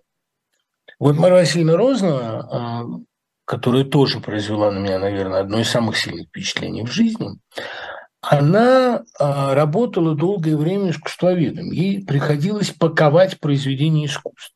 Вот она утверждает, что ее научили а, в Пушкинском музее так складывать чемодан, чтобы в нем не было пустого места и все помещалось. Я много раз брал у нее мастер-класс, и все равно у меня не выходило. Все обязательно, ну, как при сборе по Маузера у Виллера, обязательно выходит какая-то лишняя деталь. Ну, вот э, упаковать текст в адекватную форму – это особое искусство. Я помню, как Евгения Николаевна Викелянская – а, учила нас на журфаке, что самое большое достижение Солженицына в ГУЛАГе – это то, что огромный, хаотический, вырывающийся за забор, не, ну, неприемлемый, не, невоспринимаемый нормальным разумом человеческий материал строго и компактно уложен, изложен. Вот Солженицын – математик. И он в высшей степени, ну, помните, как у Шефнера говорит, у вас уклон к систематике в «Девушке у обрыва». У него уклон к систематике. Он сумел систематизировать не то, что не укладываемое в голове, вообще не воспринимаемое. Он сумел каталогизировать ад. Первый человек, который сумел это сделать, я об этом подробно рассказываю в своем курсе «Тюрьма и каторга в русской литературе», это Чехов который сумел построить остров Сахалин, замаскировав его при этом, обратите внимание, под путевые заметки, построил его как строго научное исследование. Абсолютно. Гораздо более систематизированная и в этом смысле гораздо более действенная, чем, например, э, каторга Дорошевича. Потому что Чехов врач, ему присуща умственная дисциплина точных наук, знатока точных наук, химика, систематизатора, каталогизатора. Каким врачом он был и как он умел знать систематику и симптоматику, мы можем почерпнуть эти факты, например, из его знаменитой статьи о диагнозе царя Ирода. Он на основании библейских симптомов сумел его э, диагностировать водян. Отеки и, значит, впоследствии гангрену. Но вот это сугубо медицинское описание библейской легенды, которое выписал Чехов, это лишний раз показывает, э, помните, у Ломоносова сказано, математику уже затем учить надо, что она ум в порядок приводит. И поэтому, как бы вы ни относились к Солженицыну, нельзя отрицать его великой заслуги в том, что он сумел систематизировать колоссальный материал и сделать его усвояемым, понятным. И сделайте такое же со своими текстами. Придумайте, продумайте композицию. Как, как любил говорить Толстой, своды должны быть так сведены, чтобы замка не видно. Вот это надо уметь и все. А, я ходил на московские митинги с 11 по 22. Не молчу и сейчас. А в соцсетях пишу то, за что могут приехать. Мое вам бесконечное уважение. Но уезжать не хочу. Понимаю, что нет перспективы России, что фашизация зашкаливает, и она не в Кремле, а в глубинном народе богоносца. Это еще хуже. Я не хочу, чтобы мои дети жили в этом, но приезжаю в Европу и не вижу себя здесь. Все тут хорошо, а себя не вижу. Что это? Страх переезда, лень, закостенелость. Мне 47 лет. Да, в 47 лет человек уже обычно, так сказать, закостенел, но ведь какая вещь. Я не буду вас агитировать. Толстой говорил, вот в моих сочинениях я пытаюсь указать выход из горящего дома человеку, который не видит двери. Но если он не хочет выходить, я его не могу заставить. И, как я помню, я тоже БГ спросил однажды, э, ну, что-то там, я задал ему какой-то вопрос об отношениях с кем-то из членов его коллектива. Он сказал, я могу провести человека к реке, но заставлять его пить не моя работа. Это верно. Э, я не могу никого насильно выталкивать из горящего дома. Просто, знаете, есть такая а, поговорка «дом горит», да, а герой поговорки не видит, назовем это так. Вы видите, вы понимаете. Но если вы не хотите уезжать, ну, значит, вам действительно это не органично. Или, может быть, вы в горящем доме лучше себя чувствуете. Может быть, у вас такие странные климатические приспособления, такие. может быть, вы как саламандра, которая, находясь в огне, еще и прется от этого. Ну, бывают такие люди. Я ничего никому посоветовать не могу. Тут же тоже, значит, вечно эта дискуссия, можно ли не уехавших считать коллаборантами. Вопрос не в том, кем мы их будем считать. Мы будем им горячо сострадать от всей души, мы будем их жалеть, мы будем а, соболезнования выражать. Те, кто вот говорят, не может уехать. Не может уехать человек, у которого больные родители или больные дети. К нему нет никаких претензий абсолютно. Но если человек не хочет уезжать, и никаких а, не смягчающих, не отягчающих обстоятельств, ну, просто он не хочет. Говорит, я не хочу отдавать страну вот этим, хотя она давно и модна. Это его позиция. Но пусть он будет готов к тому, что это коллаборация. Проблема в том, что война, чем еще ужасна война? Все конфликты, с которыми можно жить, все конфликты, с которыми как-то можно человеку существовать, все, что как-то можно замазать любовью, терпением, конформизмом, чем угодно, все это она обостряет до предела и ставит человека перед выбором дьявола, где непременно надо выбирать из двух. А это, как мы знаем по Веренцеву, всегда выбор дьявола, всегда надо требовать третье. Но если у вас нет этого третьего, если вот ситуация дошла до войны, вот тогда вы либо э, действительно борец, либо коллаборант. Нет третьего. И это, еще раз говорю, это не мое отношение. Мне мучительно жалко всех оставшихся, и не только тех, это само собой, кто не может уехать по физиологическим причинам, но вот тех людей, которые говорят, а почему я должен куда-то ехать, да, мне тоже мучительно жалко. Просто, понимаете, у уехавшего есть одно важное преимущество, и это не только безопасность, и не в безопасности дела. Преимущество уехавшего состоит в том, что он как бы вывел а, экзистенциальный конфликт на внешний план. Он буквализовал метафору.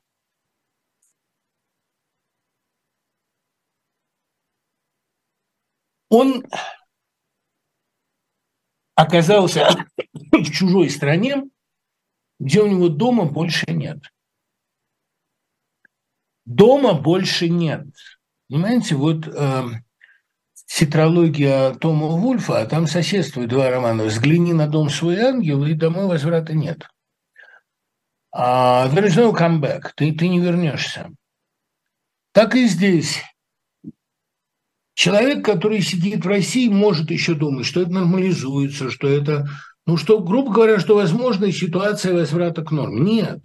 Ее нет. Уже никакой прежней России не будет. Я вам больше скажу, ребят, прежнего мира не будет уже. уже один маньяк с помощью оболваненного им населения отрезал все пути к отступлению. Уже ничего не будет нормально. На вопрос, когда будет хорошо, существует один точный ответ. Хорошо уже было. Поэтому, и, кстати, оно не было хорошо, потому что относительная путинская стабильность – это было хождение по болоту, я эту зыбкую эту гать всегда чувствовал под собой. Но у мигранта или вообще у отъезжанта есть то преимущество, что для него, для релаканта, как это сейчас называют,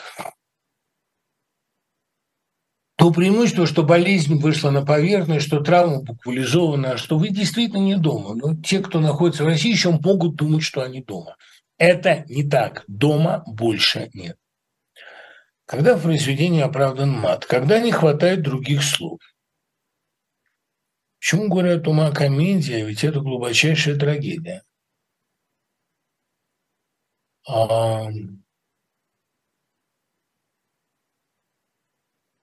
Горе от ума комедия по двум причинам. Во-первых, это очень смешная пьеса, или, как справедливо замечает Александр Кушнер, драматическая поэма. Я считаю, что драматическая поэма – это вообще высший род искусства. И именно поэтому и Гамлет – драматическая поэма, и «Горе от ума», и «Мизантроп», и Франсуа Вион Антокольского, и все пьесы Цветаевой без исключения. А, я величайшим английским поэтом XIX века считаю Браунинга – моя книга «Новая стихов» будет называться «Новый Браунинг». Вся двусмысленность этого выражения мне очень нравится. С одной стороны, это книга довольно боевых текстов, а с другой там будет три поэмы, которые выдержаны в браунинговском стиле. Я чуть неожиданно для себя опять начал писать поэмы. Скорее всего, это влияние моего э, литературного кружка большого, моего лито виртуального, которое собирается по воскресеньям и оказывает на меня огромное творческое действие. Не я их учу, а они меня. А, драматическая поэма – вторая причина, по которой «Горе от ума» называется комедией, потому что, как сказал один мой школьник, а, когда Чехов называет «Вишневый сад» комедией, это примерно вроде обозначения модерато а, в музыкальной пьесе. Играть вот так. Более тумана, да как комедию. Она смешная, она полна комических положений. Именно тогда особая трагедия возникает в финале. Кстати, ощущение трагизма это оно знаете от чего? Вот Пушкин, а, который действительно проговаривался с небывалой откровенностью, он сказал, что же оведуется перед идиотами и не замечает, что женщина влюблена в другую. Ну так простите, он же описывает собственную ситуацию. Знаменитое письмо Пушкина брату Льву 23 -го года, где он говорит, с кем бы ты ни встретился, прежде всего думай об этом человеке худшее, и ты не сильно ошибешься. Потому что я слишком дорого заплатил за это прозрение. Пушкин же всем кидался на шею, выбалтывался перед ничтожествами, вешался на шею пустейшим приятелям, которых назывался кадыми друзьями. Это от того, что для таланта естественно любить и неестественно презирать. Трагедия Чаткова в том, что он отлично знает цену и Софье, и Фамусову, и Скалозубу, обречен с этими людьми разговаривать как с людьми. Только с Молчалиным ему все понятно, и то я боюсь, что здесь не обошлось без аристократического дворянского нобизма. А так он со всеми остальными, ко всем он разлетается с открытым сердцем. Ну и получает, разумеется, плевки в распахнутую душу. Вот здесь трагедия. С Пушкиным была та же история. Пушкин во всех видел друзей. И потому что презирать – это черта демонов коварность, Раевский, вот это. И ничего во всей природе благословить он не хотел. А почему? Потому что он дурак. Это очень важная вещь. Все культуры, которыми мы сейчас восхищаемся, построены на костях, рабстве, империализме. Их текущее положение появилось не из воздуха. Знаете, э, это тоже размазывает, размывает вину. Все не совсем так. А все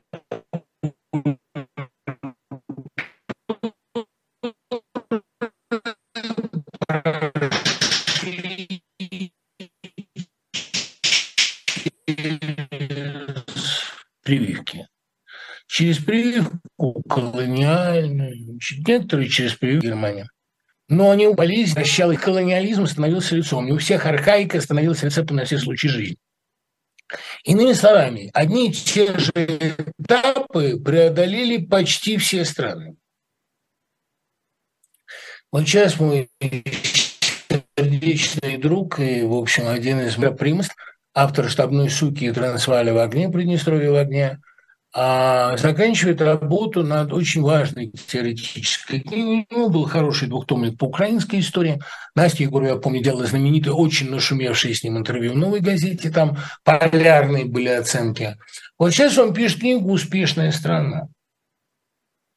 И вот когда он перечисляет признаки успешной страны, почти все эти признаки попадают под понятие имперскости. Почти все страны прошли через искушение империи. Но проблема в том, что, ну это, понимаете как, почти все подростки переболели свинкой. Но одни а, эту свинку оставили в прошлом, а другие сделали свинство своей жизненной программой. Это, это хорошо бы помнить. Потому что эм, Россия, да, это ни для кого не секрет, Россия болела всеми теми же болезнями, что и просвещенная Европа. И вот нечего нам тыкать, так сказать, в нос разговором, что вот сколько казнила Иван Грозный, а вы сравните, сколько казнила Елизавета. Ну, казнила, разумеется, да. Другое дело, что детская болезнь становится твоим основным бытием, станет твоего бытия, причиной всех твоих действий. Но это уже болезнь, это катастрофа. В одной из своих лекций Иванов Вячеслав Сергеевич сказал, что в России всегда возможно чудо. Сегодняшние катастрофы убивают всякую веру в чудеса, тем более в России. Есть ли надежда на свет или пора научиться жить во тьме? Спасибо, храни вас Бог. И вас храни Бог, э, Аня. Но, знаете, а Украина вам не чудо? Ведь это чудо случилось с Россией. Ее остановили. Россию остановили на пути, на котором она толкала человечество в ад. И вот в ее колею, в ее колесо попал камешек, алмаз, который она не может перемолоть. И он вышвырнул ее из колеи, и он спас нашу веру в человечество. Неважно, хороший Зеленский или плохой. Зеленский спас мою веру в человечество конце февраля 22 года. Ту веру,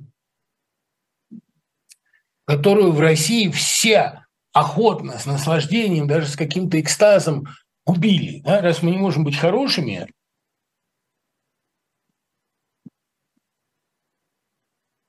давайте мы будем самыми плохими.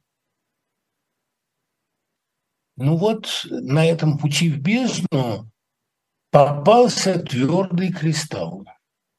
И э, огромная махина, огромная, правда, уже такая сильно ржавая, а выскочила из колеи.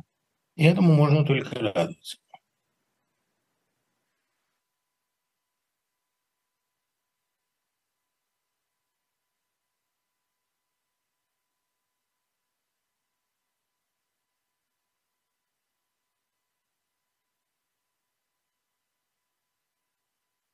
Александр Зотиков – это публицистика. Да, поэзия – это сознание чужой правоты, это сознание вины, неуместности, сознание, что кто-то улучшит себя. Наверное, вот так. Просто вы умеете сказать точно. Вот почему сейчас такой взрыв, огромный взрыв поэзии, патриотическая поэзия, понятное дело, там истерика и но тоже есть некоторые чувства, что на твоих глазах происходит великое, оно присуще иногда и подонкам. Это вполне, так сказать, общечеловеческий вдохновляющий момент.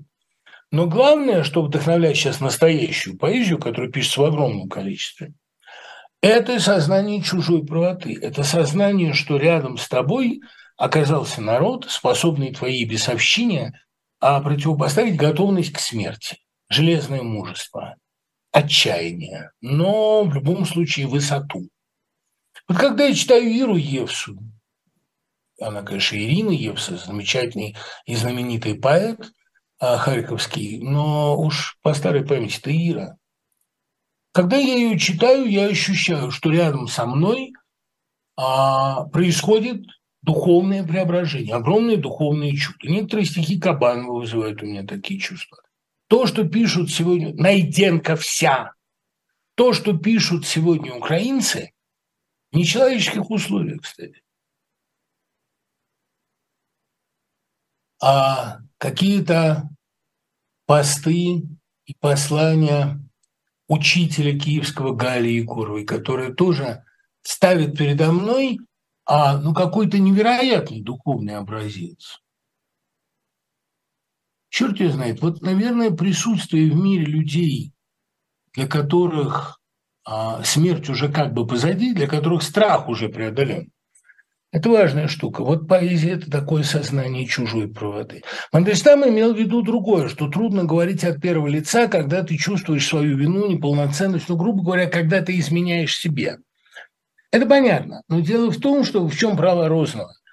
Надо сознавать себя преступником. Вот Терц сознавал себя преступником. Сознание своей греховности, сознание своей такой поэтической виеновости. Да? Я очень ценю двух поэтов, у которых лирический герой, протагонист, а вызывают у автора скорее э, резкие негативные чувства. Это Некрасов и Ахматова. Вот в этом плане Ахматова была его ученица. А и бесприютнее меня нет, да, и на позорном помосте беды, как патронным стоял балдахином, конечно, это отчасти поза, конечно, она делала из этого постамент, но ведь она считала себя последней из последних, она признавалась в тех вещах, ну, в похоти, например, каких поэзия до нее не признавала. Это недостаточно бесстыдно, чтобы быть поэзией. Вот бесстыдно она у Некрасова, у «Рыцаря на час» или а, когда грозил неумолимый рок, у лиры звук неверный исторгала моя рука, теперь я одинок. Это надо уметь так себя осудить. В общем, сознание чужой правоты мне дороже. Я думаю, что поздний Мандельштам, зрелый Мандельштам, он был к себе гораздо более беспощаден. И, понимаете, ведь эволюция, которая произошла в нем от камня к чернозему, к этой сыпучей субстанции, это как бы провал в свою «я», которое было гармоническим, незыблемым, а вот стало вот таким. Верно. И от раннего божественного совершенства, скажем, Тристи, прийти к хаосу, к многочисленным вот таким густообразно растущим пробам, попыткам воронежских текстов, это тоже очень большая работа над собой. А, ну, тут огромный вопрос о том, что я думаю об Эхмане и Хане Аренд банальности зла. А, хочу сказать, что никакого, а, так сказать, никакой банальности в этом зле нет. Взгляд Ханны Аренд – это взгляд человека, который привык к другому образу зла. Вот и все. Но дело в том, что маленький человек, винтик в системе, Эйхман не был винтиком в системе.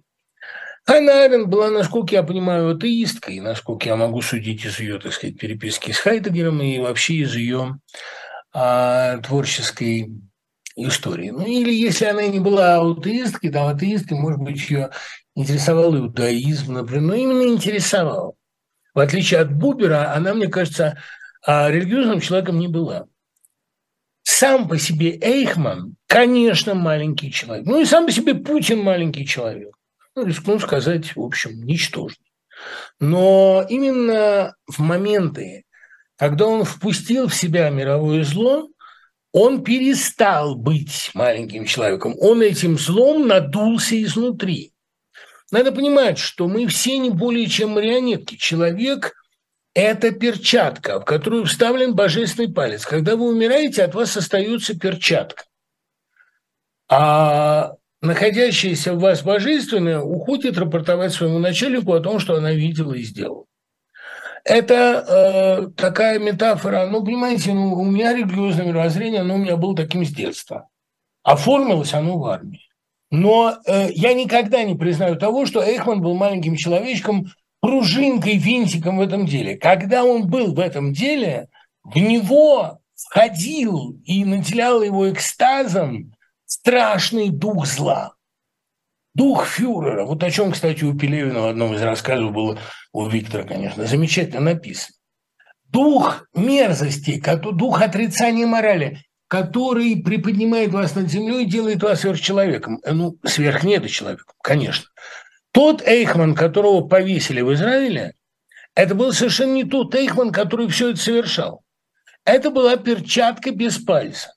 Но пока в ней этот палец сидел, палец сатаны, он творил чудовищные дела. Понимаете, это тоже ведь на уровне достаточно глубокой рефлексии всегда можно заметить, когда в вас кто-то входит. Когда вы присоединяетесь к, чем, к чьим-то, ненавижу слово энергии, но к чьим-то да, эманациям. Когда в вас поселяется другой. Это, помните, как Пьер, когда он замахивается э, столешницей на Элен, он любовался своей яростью и наслаждался ею. Вот это момент рефлексии, когда в вас это входит. Я, кстати говоря, всегда чувствую, когда в меня это входит, но я э, не всегда, к сожалению, могу остановиться. Но в большинстве случаев могу. Что можно почитать в художественных образах примирения со злом? Не кажется ли вам, что все разговоры о том, что зло скоро само упадет, мы будем его побеждать или уже победили, это и есть формат примирения со злом, концепция жизни на острие иглы. Да нет, Олег, конечно нет. Вера в то, что э, это скоро пойдет, это естественное понимание хода вещей, естественная вера человека, который видит вокруг себя ад. И он не может верить в то, что этот ад является Божьим умыслом, что мы этого достойны, заслуживаем, ну, как в гениальном фильме Смирнова, значит, нам туда дорога. Гениальным при всех его недостатках, потому что для меня все-таки некоторые сцены, некоторые образы в этой картине, как и в «Осени», как и в «Белорусском вокзале», Смирнов уже, в принципе, неровный режиссер. Э, в принципе, я считаю, что его главная картина «Вера и правды», она тоже неровная. Но там есть куски, которые стоят удач огромной плеяды других людей. Гениальные прозрения, а вся картина из прозрений состоять не может. Разве что, может быть, у Тарковского, которого а, Смирнов называет гением, крупнейшим кинематографическим талантом на русской почве. Есть такие варианты. Но я вообще фильмов без провалов я не видел. Но вот, значит, нам туда дорога. А, человек не может, не хочет жить с этим убеждением. Он хочет жить с ощущением, что ад где твоя победа? Вот. И поэтому, конечно, мы совершенно правы, говоря, что это все исторически ненадолго. Иной вопрос, что нас не должны а, обманывать временной победой над злом, потому что враг рода человеческого не дремлет. И сейчас, например, ему впервые удалось поставить человечество реально на грань выживания. Потому что вот Гитлер ядерного оружия так и не получил. А сегодня у агрессора оно есть. И нет ни одной гарантии, что у него включатся некие тормоза. А так-то, собственно, история как результат действия производительных сил и производственных отношений, по-моему, скомпрометирована уже давно. История – это результат борьбы великих мифологических сил. И рационализировать ее никогда не будет возможно. Задолго до войны прочитал повесть «Живой», трогательная вещица, но трудно представить, что подобное можно написать в событиях так называемого СВО. Олег, а «Живой» – это не повесть, это наша с Чертановым новелизация сценария Ивана Порублева а, для фильма Велединского «Живой». А новелизация весьма почтенный жанр. Мне приятно было писать эту повесть, потому что мне нравилась картина. Но она же не о войне, она о загробной жизни. Так что здесь я думаю, что о нынешней войне будут писать совсем другие тексты. Кстати говоря, их трудно будет написать, потому что тут нужна метафизическая высота взгляда. Я понял, что писать биографию Зеленского без этой метафизики, без мифа невозможно. Поэтому моя книга о мифе – а не о... Ну, вот как было у Войновича книга Солженицына «Портрет на фоне мифа». Имелся в виду авторский миф. Так я имею в виду э, великую мифологическую традицию о борьбе Люцифера и Бога. «Иди за мной, сатана», вот грубо говоря. Когда приходится посылать Сына Божьего, чтобы разобраться с самым зловредным из ангелов. Но ведь Люцифер – носитель прогресса. Ну, это старая идея, об этом есть замечательная работа у Томаса Винслова в его сборнике о том, что пытаются вычленить в дьяволе, так сказать, люциферическое, творческое и аариманическое, то есть, грубо говоря, репрессивное начало. И с этим, в общем, зороастризм давно работает. Но мне это кажется, что здесь как раз мы наблюдаем на редкость гармоническое единство а, романтического байронизма и элементарной пошлости, если угодно. Что сказал бы Нагибин сегодня про нападение России на Украину? Он все сказал. Он все это изложил. В дневниках вся правда о перерождении России высказана. Можно ли сказать, что Леша Карамазов и князь Мышкин – одна сущность в различных ипостасях? В чем их общность и различия? Ну, видите ли, Алеша Карамазов по замыслу автора здоровый человек. Князь Мышкин очень больное болезненное явление. Но Достоевский был в известном смысле рабом своего таланта, а у таланта этого была болезненная фиксированность на перверсиях. И дело в том, что Карамазовщина, она черномазовщина, она же в каждом из братьев заложена. Разврат ума в Иване, разврат похоти в Федоре Павловиче, разврат лакейства в Смердякове, разврат страсти не обязательно пухть именно страсти в Мите. Ну и вот разврат веры в Алёше. Это, понимаете, величайшая беда русской литературы, что э, наш Эдвин Друд, братья Карамазовы, оказались, э, тут еще одна значительная параллель Достоевского и Диккенса, очень похожих, а оказались оборваны на полусловие. Ведь, собственно, главный и больший, и более значительный роман – лишь введением которому служили грандиозные братья Карамазовы, он остался ненаписанным, и мы о нем ничего не знаем. Мы знаем только косвенные свидетельства Страхова, что Карамазовы восходят к Ракозову, и что в финале романа Алешу собирались провести через соблазн цареубийства. Это, ну, то есть тоже, это тоже вера, это тоже святость. Но это святость, ведущая к террору, ведущая вот к такому странному болезненному извращению. Алеша, как раз в отличие от Мышкина, он в высшем смысле нормальный, он человек действия. Он, не скажу прагматик, но владеет собой. Он прекрасный воспитатель, поэтому мальчики к нему тянутся. Он здоровый, все время подчеркивается его здоровый цвет лица. Его здоровая в основе своей радостной веры, отличающейся от садмазохистской веры отца Ферапонта с его веригами а, и поразительным здоровьем, вопреки этим веригам. А, это э, вера радостная, чистая, детская. Но эта детская вера в финале приводила бы его вот к такому. Так что Алеша – это тоже разврат. Но разврат как бы веры, разврат, разврат добра, если. А те же тогда нормы, я не знаю. Скажите пару слов о повести Стругацкой «Отрыв погибшего альпиниста». Хорошее начало, интригующее, завязка слабое окончание. Почему эксперимент фантастического детектива не удался и могут ли вообще сочетаться эти два жанра? Это очень глубокий вопрос. Дело в том, что Стругацкие собирались писать детектив не раз. И первоначально второе название отеля была очередная отходная детективному жанру.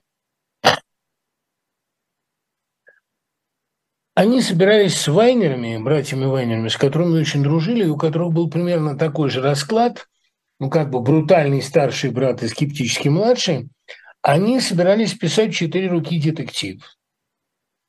И, собственно, почти его и написали. После двух застолий в ЦДЛ, однако, они поняли, что у них не получается, хотя э, пообщались с большим удовольствием. Почему? Я считаю, что как раз развязка отеля у погибшего альпиниста, его гениальный финал, это очень здорово. И, между прочим, этот же финал, ну, помните, когда там служанка несет на плечах инопланетянина, это повторилось в таком же страшном пронзительном финале «Бессильных мира сего». Помните, когда эта мумия ожившая, эта зомбифицированная жена Агре вывозит коляску с его таким тоже люциферическим оппонентом, тоже гением, но гением зла. очень страшный финал, совершенно иррациональный. Борис Натанович, по-моему, заглянул там дальше и глубже, чем э, оба брата в самых страшных своих сочинениях. Почему невозможен фантастический детектив? Ну, в свое время Юрий Олеша предложил Катаеву, была эпоха шахматной лихорадки, в Москве происходил шахматный чемпионат, все прыгали шахматы. Я предлагаю в шахматы ввести фигуру дракон. А она вступает в действие только один раз, снимает короля противника. Кто первым вел дракона, тот и победил. Говорит, ну это обесмысливает игру, сказал. Ну, не знаю, мне так больше нравится, сказал Олеша. Вот дело в том, что э, всякий детектив в идеале – это же шахматная загадка, шахматная задача. Она строгая, она предполагает единственное решение. Введение фантастики в детектив размывает границы жанра, делает сказку, э, ну, как бы совсем уже сказочной. Поэтому я э, не верю в возможность фантастического детектива. Ну, может быть, кому-то удастся. А у Ариадны Громовой была такая попытка, я помню, а, там фантастика, детективный роман. Ну, там какое-то убийство в каком-то отделе, не помню, тоже совместная работа. А мне кажется, что, сейчас поищу, мне кажется, что ну, это э, перспективно, но не очень интересно. Не очень интересно. А что вы думаете о мифологии Толкина, истории сотворения мира, о Мелькоре, который отравил мир, и о Сильмариле, в которых заключен свет? Знаете, чего не знаю, того не знаю. Я никогда всерьез космогонией Толкина не интересовался и не занимался. Мне это не кажется ни важным, ни увлекательным. Может быть, не знаю. Ужасно интересно. Расскажите о первой встрече с женой. А первая встреча с женой состоялась, когда мы с матерью моей приехали выступать перед победителями школьных олимпиад. И есть довольно широко растиражированная фотография, где девушка с косой, тогда 16-летняя, стоит около меня и улыбается с таким как бы тайным знанием, а, что вот как будто она что-то знает. Но я тогда не заметил ее совсем. Или, может быть, она была слишком ребенок, чтобы я обращал на нее. Вторая встреча была в Воронеже. Когда я к ним приехал с лекцией о Платонове на Платоновский фестиваль, она подошла получить автограф. У меня этот автограф до сих пор у нас хранится, и тоже, значит, друг друга они не узнали. А в третий раз, э, с третьей попытки судьба сработала чего-то, Катьке очень влом стало идти на лекцию в универе, и она поехала на мою лекцию в музей Пастернака. Лекция была Маяковская. И я просто физически чувствую, как Маяковский и Пастернак на небесах в это время друг друга подталкивали локтями и устраивали ситуацию. У меня в этот день эвакуировали «Жигуль». Понимаете, мой «Жигуль» седьмой, я, я не там запарковался. Кем надо быть, чтобы эвакуировать старый седьмой «Жигуль», который заехал там, ну, ну я не знаю, на метр какой-то, не туда, но его эвакуировали. И поэтому я с лекции шел пешком через э, Переделкино и ехал потом на поезде. И вот пока мы шли с этой лекции пешком, между нами, собственно, все и стало понятно. И довольно скоро мы уже поженились. Так что э, судьба, как всегда по Набокову, сработала очень изощренно и весело. И особенно мне нравится, что э, вот два героя моих книг, двух, видимо, ну, благодарность за мои усилия, идиотские, конечно, и плебейские, но все-таки мне вот устроили такое счастье, что я встретил, по-настоящему узнал Катьку, по-настоящему вгляделся в нее а в Доме музея Пастернака на лекции о Маяковском. Я представляю, как они там гнусно хихикали, наблюдая это. Ну вот, помните, как у Грина Купидон завизжал от удовольствия и задернул занавески. Вот что-то в этом рассказе вокруг света. Проговорим про Нагибина. Очень много осталось неотвеченных вопросов, ребят, колоссальное количество, и жутко интересных, но я перенесу их частью на а, другое время. Значит, Нагибин. А, вот мне кажется, что большая часть творческой жизни Нагибина прошла под чужой маской, в чужой коже. Он начал с блистательного цикла рассказов о чистых прудах, который принес ему славу. На меня очень сильно повлияла эта книга, некоторые ее реалии есть в романе «Июнь», потому что, а, ну, как на Бондарева, в сущности, понимаете, самое важное, что случилось с Россией в 30-е годы, это формирование гениального поколения модерна. Это люди 20-24 годов рождения, про которых в романе Бондарева «Выбор» сказано «посмотреть на наших, сравнить с вами, ведь вы были молодые боги». Это действительно были молодые боги. Это были люди, очень рано физиологически созревшие, очень рано начавшие испытывать эротические драмы серьезные, а от этого человек умнеет.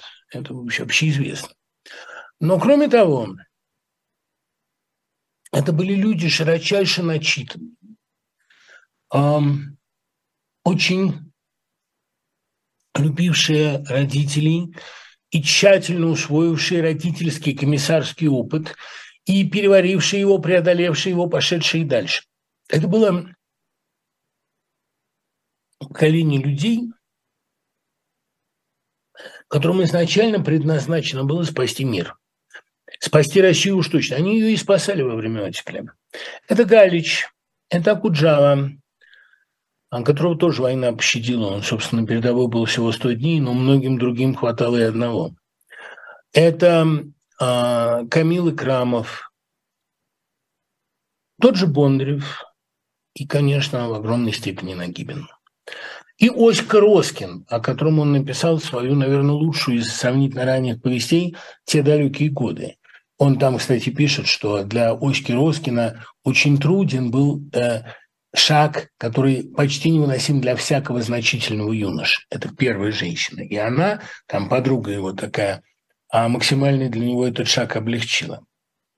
Мне кажется, что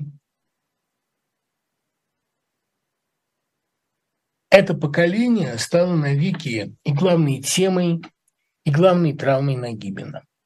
И лучшее, что он написал, написано об этом поколении. А это прежде всего повесть, которую я бы рекомендовал читать, начинать читать Нагибина Дафниса Хлоя. Но и это весь чистопрудный цикл. Понимаете, не зря же Белла Ахмадульна написала такой пронзительный сценарий по этим рассказам для фильма Алексея Сахарова «Чистые пруды». Это такая наивная поэтическая кинематография, почти бессюжетная – но дух чистых прудов, дух этой молодежи, которая на этих катках встречала, ну, помните, у Галича, да, ровно в 8 приходи на каток, это его э, вот главный заряд, это тот ифлийский, э, это институтский дух, который на всю жизнь отравил и сделал человеком. Слуцкого, Самойлова, Левитанского. Это то, что всегда сидело в Наровчатове, это то воплощением чего был Кульчицкий, ну, в общем, это прекрасные были люди. Светлые, чистые, счастливые люди. И при этом сложные, умные. Это была настоящая умная молодежь. И для меня э, как раз вот эта главная проблема Нагибина была в его литературном одиночестве. Она была в том, что это поколение было полностью выбито. Кто-то Э, кто-то сохранился, кто-то уцелел, а кто-то кто-то, подобно Наровчатову, конформировал, толерировал, как любит говорить Заносин. Но а большая часть этого поколения осуществила переворот и в литературе, и в жизни. Вот в Нагибине это всегда сидело. Ну, было, собственно, три этапа. Вот этап первый – это ранние рассказы. Из них лучшие – это «Зимний дуб», «Комаров» и «Старая черепаха». Все три о детях. Могу сказать, почему лучшие. Потому что, понимаете, не только потому, что детская литература в это время могла многое себе позволить, чего не позволяла взрослая, но потому что в Нагибине глубоко сидел благородный инфантилизм, а не желание мараться об жизни, желание сохранить в себе абсолютную внутреннюю чистоту. И в этом смысле, конечно, самый сильный рассказ «Старая черепаха». Не могу я без слез его вспоминать. И тоже он, понимаете, вот в чем дело. У Нагибина не очень хорошо обстоял со вкусом. Он такой, такая немножко инкарнация Куприна. А, потому что а, А, и Куприн, он не всегда выдерживает тон, и много у него журнальной пошлости и подденщины, ну, то, что у Нагимина уходило в кино, у Куприна уходило в журналы. Но если он хочет прослезить читателя, он это делает очень виртуозно, очень точно. И вот «Старая черепаха», там у главного героя есть старая черепаха, и он его выменял на птичьем рынке на двух молодых черепашек, очень красивых и очень а, веселых. И вот он ночью лежит без сна и думает, что сейчас, наверное, он же не сказал этому мальчику, с которым менялся, как за ней ухаживать. И он, наверное, не поселил ее в коробку, и теперь лунный свет светит прямо в ее старые глаза – и он берет этих двух черепашек, а ночь, там, 9 вечера, и идет меняться обратно. И за ним по пятам идет мать, которая не обнаруживает своего присутствия никак. Но там написано, и зорко следила за первым человеческим поступком жизни своего сына. Это, конечно, очень тоже по-советски, в лоб сказано, но это очень здорово. И «Старая черепаха» – прекрасный рассказ. Ну и «Комаров», конечно, и самое мощное э, по-моему, у Носарева был мультфильм по Комарову, если ничего не путаю, с Шангина, где вот у таракана ушки, у мальчука ручки. И потрясающий рассказ «Зимний дуб». А рассказ, и могу сказать, в чем его сила – там же история не о том, что вот хулиган, а мальчик, которого там учительница не понимает, оказывается глубоким, тонким человеком, истинным любителем природы, все дела. Это не про это. Это про то, что вот есть эта училка с ее довольно узким советским горизонтом. Есть этот мальчик, который живет в обычной, совершенно, в общем, плохой несчастной семье. Но есть зимний дуб, мимо которого они проходят, это когда он ей показывает этот зимний дуб среди огромного поля. Есть чудо, понимаете, мимо которого они оба ходят, но мальчик, как существо более чутко, это понимает. Это вообще рассказ о Боге. Что вот Бог, как огромный дуб среди этого пустого поля стоит, и этот ребенок его видит, его чувствует. И это, в общем, о том, что в жизни советской, пошлой, регламентированной, посреди нее все-таки стоит зимний дуб. И тот, кто мимо него ходит, уже не потерян. Дальше у него был довольно долгий период киноуспехов. Э, самый успешный его сценарий – это «Председатель» с гениальной, конечно, ролью Михаила Ульянова. Фильм Алексея Салтыкова, где Ленинскую премию получили все, кроме сценариста. Не знаю почему. А, но э, эм, Нагибин вообще был у власти на плохом счету. Но э, второе там продолжение директор не состоялось или там, состоялось спустя много лет уже, потому что Курбанский погиб на съемках, и Нагибин воспринял это как очень мрачное предупреждение. Ну, из-за лишнего дубля, который ему хотелось сделать, там, доводя до совершенства, машина скакала по барханам, и он в одном прыжке сломал себе шину. Но э, проблема в том, что вообще председатель – это фильм о том, что чудовищно порочную советскую систему может вытащить как-то только сверхчеловек. Вот фильм про этого сверхчеловека, но никаким а, универсальным рецептом это, конечно, не было, потому что это история о том, как ему все мешает со всех сторон. Романтический, отважный вот этот однорукий фронтовик, этот герой на фоне полной разрухи, конечно, ничего не может сделать. Я, кстати, не думаю, что председатель такая уж сильная картина. В соответствии с хрущевским духом туда добавлена совершенно неорганическая антирелигиозная нота. Да и вообще при всей органике Ульянова видно, что этого героя скорее бы затоптали, чем дали ему спасти колхоз. Но как основа советской мифологемы, вот если хороший человек возьмется за дело с душой, то он его спасет, это некоторое время работает. Нагибин сам к картине относился довольно скептически. И был у него потрясающий третий период, когда он опубликовал дневник, это, безусловно, высшая точка его, лучшее его произведение. И вот обратите внимание, как бы слащаво Евтушенко не рассказывал об Эле Ахмадулиной, Настоящее было у Ахмаду, у Нагибина.